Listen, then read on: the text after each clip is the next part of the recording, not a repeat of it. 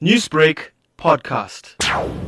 Today we can expect some cold conditions over the western part of the Northern Cape province and the Western Cape province as well. That is due to a cold front that's making landfall early hours of today and then it's going to push into the southern interior of the country by midday. In terms of rainfall, we are expecting a 30% chance to a 60% chance over the western half of the Western Cape and the Northern Cape province. But over the Cape Peninsula, you can expect an 80% chance of some frontal rains and showers and into the adjacent interior. That rain will spread towards the coastal areas of the Eastern Cape province by the evening today. And with that, there could be some strong interior winds in places over the Cape provinces.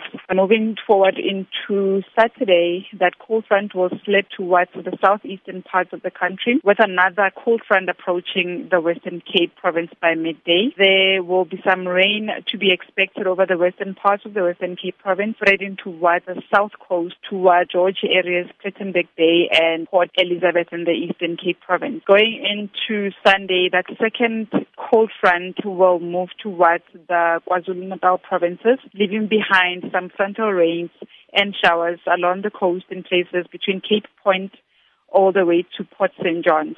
And for the fishermen, how can we expect these weather patterns to pan out at sea? Expect some strong to gale force winds in places there along the southwest coast of the Western Cape province, pushing into uh, towards the south coast of the same province of the Western Cape. And um, also there is an, uh, an advisory uh, along the coast. You can expect some strong to gale force winds in places along the southwest coast of the Western Cape province, spreading towards the south coast of the same province. And also we'll have some unstable winds um, along that coastal areas as to how high the winds will be, that's something we need to monitor as we move towards the weekend. So, considering these cold fronts, what are some of the safety measures members of the public should practice? They need to just try stay warm and keep warm. Also, just look out for those strong winds and high seas along the coast, just so they can stay safe. It looks like there might be some localized damage to coastal infrastructure, so they just need to be careful of the debris and also the damaged infrastructure along the coast. The beach goers, I don't think it's advisable for them to try be out at sea during these kind of um, weather phenomena. Try stay home and stay safe.